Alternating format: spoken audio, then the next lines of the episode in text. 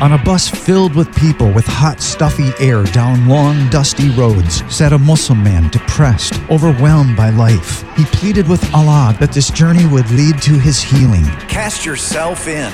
Ali had been so depressed for way too long. That's why he was on a pilgrimage to one of the holiest sites in Islam, hoping for his long, dark night of the soul to end. But healing did not come. On the bus ride home, the depression was even more crushing. He shared his pain with the bus driver. May I make a suggestion? The driver asked. When you get off the bus, pour out your pain to Jesus. See what happens. As soon as Ali got off, he sat down at a bench and started praying. The moment he spoke the name Jesus, the crushing depression lifted. He started jumping for joy. He didn't care who was watching. A few days later, he watched a film about Jesus and decided to follow this healer of his soul.